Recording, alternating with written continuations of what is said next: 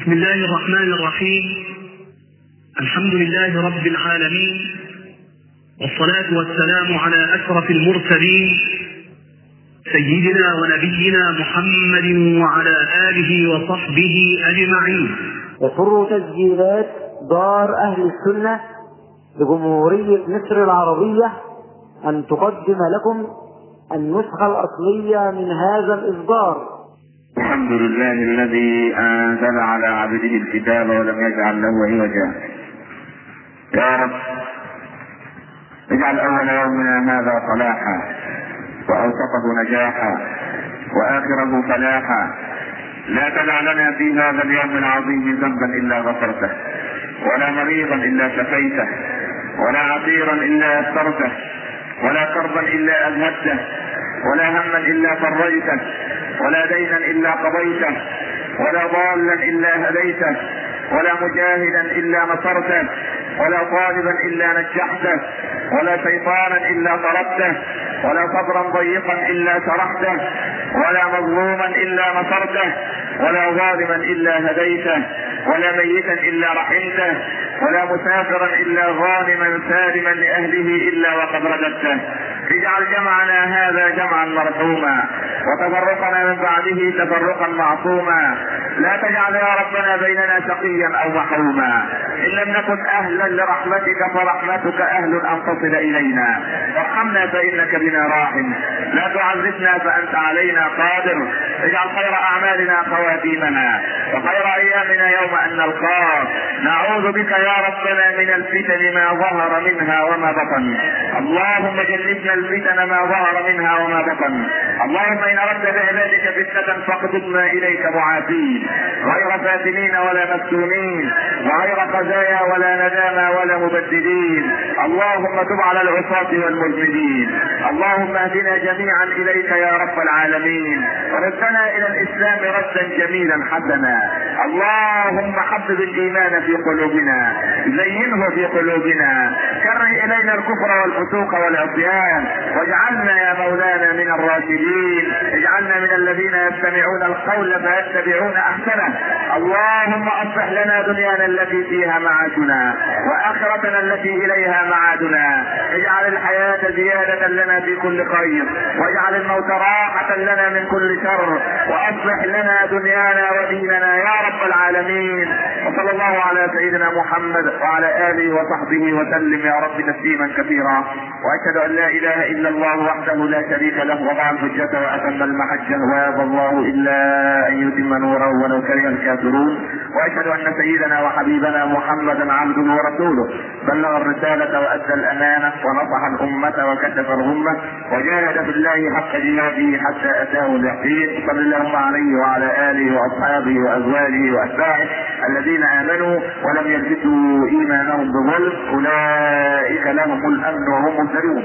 أما بعد أيها الأخ المسلم الكريم الحياة التي نحياها قد يكون فيها شيء أو كثير من الجفاف جفاف العواطف نتيجة لما يحدث من حولنا من زور أو بهتان أو ظلم أو رشوة أو محسوبية أو ألا توضع الناس في أقدارها وأن يصدق الكذوب وأن يكذب الصادق وأن يؤتمن الخائن وأن يخون الأمين.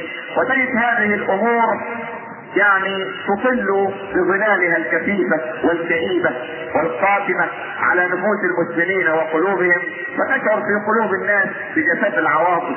لكنه لم لم يبقى للمسلمين في هذه الدنيا من شيء يستريح الإنسان له أو يطمئن الإنسان به بعد كلام الله عز وجل وكلام حبيبه صلى الله عليه وسلم من أوامر ونواهي إلا مسألة الحب في الله والبغض في الله ولنا في هذا الموضوع حديث إن شاء الله نسأل الله عز وجل أن يفتح علينا وعليكم فتوح العارفين وأن يجعلنا وإياكم من الذين يستمعون القول فيتبعون أحسنه.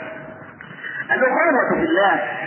عنوان لموضوع طويل طويل طويل. لكن استطيع في هذه الدقائق المعدودات المحسوبة أن نضع نقاطا فوق الحروف. لعلنا أو عسانا أن نأخذ نبراسا يستطيع الواحد أن يتكشف نفسه أو بنفسه أو أن يكتشف نفسه هل يحب إخوانه في الله وان يبغضهم في الله وما هي حدود المحبة في الله وهل لها حدود وما هي الأمور التي تجعل المسلم يبغض أخاه المسلم في الله وما معنى يبغضه في الله هل يبغضه كشخص هل يبغضه بعينه أم أنه يبغض أعماله فقط ولكن يرضى إسلامه وإيمانه؟ هل يبغض يعني طغيانه وانحرافه وفسوقه وفجوره وغوايته وضلالته ثم يرضى بعد ذلك بعضا من حسناته أو بعضا من محاسنه؟ هذا سوف نوضحه إن شاء الله رب العالمين. فنقول وبالله عز وجل التوفيق. المحبة في الله لها شروط والبغض في الله أيضا له شروط اولا ما هي الاخوه كلمة أخ. سئلت الأعرابية. أيتها الأعرابية من الأفضل لديك؟ زوجك ام ابنك ام أخوك قالت إن الزوج موجود. الزوج إذا مات أو انطلق جاء غيره. الزوج موجود والابن مولود. الابن ان مات أو هلك فسوف يعوض بابن آخر أو بحفيد وهو ابن أيضا. يعني نفرض أن المرأة قد كبرت في السن ولا تنجب بلغت الستين والسبعين أو أكثر فعند ذلك ترى ابن ابنها أو ابنة بنت ابنتها هكذا هي لم تنتهي عن الإنجاب وإنما تنجب ابنتها أو ابنها فيصير لها ابنا. فقالت الأعرابية الأب الزوج موجود والابن مولود. أما الأخ فهو مفقود لأن الأخ إذا فقد من أين يأتي الإنسان بأب وأم مرة أخرى كي ينجبا له أو كي ينجب الأب والأم مرة أخرى للابن اخا له أو أختا له؟ فالأخ بمقام اليد من اليد الأخرى كما قال أحد الصحابة إنما الأخوات في الله كاليدين تغسل إحداهما الأخرى. هل تستطيع اليد أن تغسل نفسها جيدا؟ كلا، إنما اليد تغسل إحداها الأخرى والمؤمن كما وضح الحبيب المصطفى صلى الله عليه وسلم مرآة أخيه. المؤمن مرآة أخيه، يرى الإنسان فيه عيوبه ويرى فيه مثالبه وهناته واللمس الذي يرتكب عندئذ ينصحه اخوه نصيحة المخلص. فيخرج الكلام من القلب فيصل إلى القلب. لا يقصد أخوه ابدا أن يهينه أو أن يحقره أو أن يشينه أو أن يعيب عليه أو أن يصغره في عينه أو عين الآخرين أو أن يشهر به. ولكنه ينصحه لله رب العالمين والنصيحة دائما تكون من فمك إلى أذن أخيك همسا وليست النصيحة على الملأ إنما النصيحة على الملأ فضيحة كما وضح علماؤنا الأفاضل. لا ينصح أخ أخاه على الملأ ولا ينتقد ابدا أخ أخاه على الملأ وأمام الناس إلا إذا كان مجاهرا بمعصية. وإذا فضح الأخ أخاه أمام الناس أو نقده في عيب فيه أمام الناس حشر يوم القيامة في زمرة المنافقين الذين هم في الدرك الأسفل من النار. فالإعلاميون والصحفيون الذين يشهرون بالناس أمام الناس بدون بينة ودون أن يكون هذا التشهير يعني مقاما على كتاب وسنة، نعم انعاش الفاجر بما فيه يعرفه الناس، لكن جيء برجل شارب للخمر أمام رسول الله صلى الله عليه وسلم. فقال عمر اخزاه الله ولعنه. كم يؤتى به شاربا للخمر؟ قال لا تلعنه يا عمر إنما هو رجل يحب الله ورسوله. وجيء برجل قد سرق ورآه شاهدان. فجيء به إلى رسول الله صلى الله عليه وسلم فظل الرسول يسأل الشاهدين سؤالا بعد سؤال. بعد أن قطع يده قال أبو هريرة فرأينا وجه الحبيب صلى الله عليه وسلم كأنما سقي بالرماد أي كأن الكآبة قد علت وجه رسول الله صلى الله عليه وسلم والحزن قد علا وجهه لما قطعت يد السارق. قال الصحابة يا رسول الله أكرهت قطع يد السارق؟ قال كلا إنما السلطان إذا بلغه حد من حدود الله بشهود عدول وجب عليه أن يقيمه لكن من ستر أخاه ستره الله في الدنيا والآخرة وددت لو سترتماه كان خيرا من أن تأتياني به. سبحان الله. الرسول كان يتمنى أن يستره ووقف عمر على منبر رسول الله صلى الله عليه وسلم وكان في الطريق رأى رجلا يفعل الفاحشة بامراه قال عمر أيها الناس ما بالكم لو رأى الأمير رجلا يرتكب الفاحشة مع امرأة؟ قال الصحابة أنت الإمام وإذا كنت قد رأيت فأقم حد الله. قال علي يا أمير المؤمنين هل مع أمير المؤمنين ثلاثة من الشهود يشهدون معه إن الله طلب في شهادة الزنا أربعة. هل مع أمير المؤمنين شهود ثلاثة؟ قال كلا يا أبا الحسن. قال إذا إذا شهدت نقيم عليك حتى الفتنة والفرية والبهتان على أعراض المسلمين. يعني يجب على عمر بن الخطاب أن يأتي بثلاثة شهود يشهدون معه مع أن عمر شاهد عدل رضي الله عنه لكن عليا قعد القاعدة من سنة الحبيب وقال لا بد أن يكون الشهود أربعة. وجاء رجل إلى رسول الله صلى الله عليه وسلم يا رسول الله إني رأيت فلانا مع فلانا قال لو سترته بثوبك لكان خيرا لك. يسأل شاهد هل معنى هذا أن يرى الإنسان المنكر فيسكت عليه؟ كلا. ما قال الرسول هذا وما قصد الرسول هذا. أنت رأيت فلانا مع فلانا. هل لك شهود ثلاثة معك؟ هذه النقطة الأولى. النقطة الثانية ود الحبيب المصطفى أن يمهل العاصي هذا حتى يتوب لأن مرتكب الكبيرة لا يقام عليه الحد إلا إذا شهد عليه الشهود. هذه النقطة الأولى. أو أقر بنفسه واعترف. هذه النقطة الثانية حتى قال أهل العلم إذا جيء بمن يحد فوقف في الحفرة أو وقف لكي يحيط به الناس ويرجمه الناس ليقيموا عليه حد الله. ففر المرجوم من ميدان الرجم. لا علينا أن نعيده لأنه ربما شك فيما صنع. لا يجب أن نعيده مرة أخرى ولكن يجب أن نطلقه لتسعه رحمة الله عز وجل. هذا هو يسر الدين وتلك هي عظمة الدين. أما الذين يخوضون في أعراض الناس كما روي عن علي كرم الله وجهه قال قلب محصنة مؤمنة يمحو عبادة مائة سنة. قلب محصنة مؤمنة. يا من تجهرون بالناس وتخوضون في أعراض الناس وتكتبون عن الناس وتخوضون في ذمم الناس المالية والذمم التي تخص الشرف وتخص العرق. اتقوا الله رب العالمين. من تتبع عورات الناس ليفضحهم تتبع الله عورته ففضحه ولو في جوف بيته. أقول هذا لكتاب التقارير. وأقول هذا للذين لا يملكون في قلوبهم إلا حقدا على المسلمين وحقدا على دعاة الإسلام وحقدا على الذين يريدون أن يرموا البراء بالعيش قال صلى الله عليه وسلم مع أنه قد ضعفه علماء الأحاديث لكنه له آثار أخرى تقويه قال إن من أعظم الكبائر عند الله أو من أعظم الناس أكثر من أشد الناس عذابا يوم القيامة المفرقون بين الأحبة الملتمسون للبراء العين. الذين يتجسسون على الناس سار عمر رضي الله عنه وبجواره عبد الرحمن بن عوف قال يا عبد الرحمن أرى نورا في بيت فلان.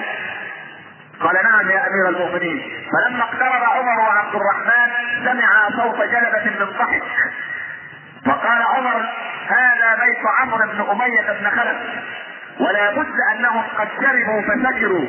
قال عبد الرحمن بن عوف يا أمير المؤمنين ارتكبنا معصية أنا وأنت. قال ربنا ولا تجسسوا ونحن قد تجسسنا عليه وهو الحاكم العام الذي قد تبيح له سياسة الدولة العليا أن يتجسس.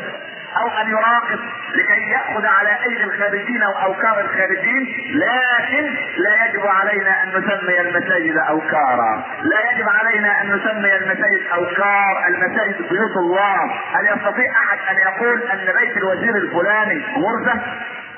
فمن باب أولى الا نقول على بيت الله وقف الوكر فيه حشرات الوكر فيه ثعابين الوكر فيه لصوص الوكر فيه بائع وتجار مخدرات لكن بين الله فيه الذاكرين لله والذاكرات. يجب علينا أن نأخذ يعني على أنفسنا ونضع الألفاظ في أماكنها كي لا يصيبنا الإحباط أو إحباط العمل من الله والعياذ بالله رب العالمين.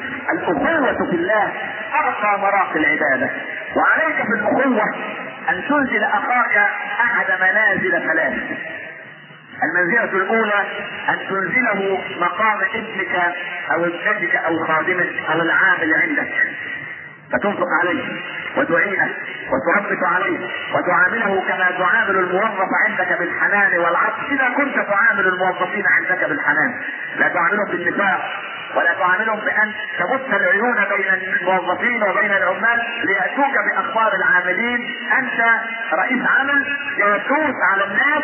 الله عز وجل سوف يرسل عليك من يتجسس عليك ثم تصبح ولو في قلب مكتبك. والحمد لله رب العالمين. لا تتجسسوا على عورات الناس. فتفضحوهم إن للبيوت أسرار الذين يتجسسون على الناس. حكم الفضول صار عندنا قاعدة. نسأل من أين جاء هذا؟ ومن أين اشترى هذا؟ ومن أين جاء بهذا؟ وكيف كان له هذا؟ كل هذه أمور الله يقول لنا ولا تقف ما ليس لك به علم. إن السمع والبصر والفؤاد كل أولئك كان عنه مسؤولا. أليس هذا كلام الله؟ فلما لا نتعظ ونأخذ كلام الله مأخذ الجد. الأخوة في الله منازل ثلاث إما أن تنزله منزلة الابن أو الخادم أو الموظف تحت يدك وإما أن تنزله منزلة نفسك. كما تفعل نفسك تفعل لك. وكما تحب لنفسك تحب لك. وكما تكره لنفسك تكره لك. وهناك درجة أعلى وهي أن تفضله عن نفسك كما كان الصحابة رضي الله عنهم. عندما كان الواحد منهم يضع التمرة في فم أخيه فيجد حلاوتها في فمه هو.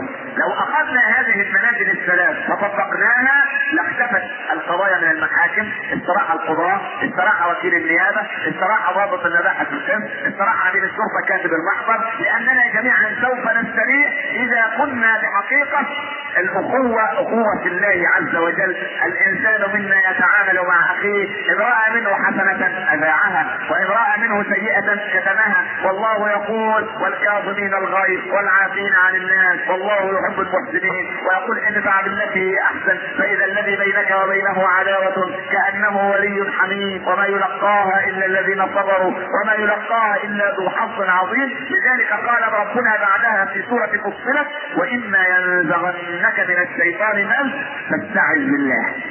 لما لما جاء ذكر الشيطان بعد هذا الأمر لأن كراهية الأخ لأخيه تأتي اولا من الشيطان. فيكثر لك الشيطان مسألة الأخ وهنا تأتيك فيه فيقول لقد قال لي كذا ولا أستطيع أن اعف ولا أستطيع أن أسامح. ويقاطع الأخ أخاه ويقاطع الأخ أخته ويقاطع العم أبناء أخيه. واعلم أن من قاطع أخاه أو قاطع رحمه اعلم أن الله عز وجل لن يكتب لهما ثوابا حتى يصطلحا فإن لم يصطلحا لن يكتب لهما ثوابا إلى أن يموت والعياذ بالله رب العالمين. أخا الإسلام لا يكن الهوى رائدك ولا يكن الهوى إلهك الذي تعبده من دون الله ولكن عليك أن تحمد نفسك في أرض الذلة لله والذلة للمؤمنين وأن تعفو عن الناس كي يعفو رب العباد عنه يوقف ظالم ومظلوم يوم القيامة أمام الله رب العالمين. هذا الظالم الذي ظلم أخاه في شيء صغير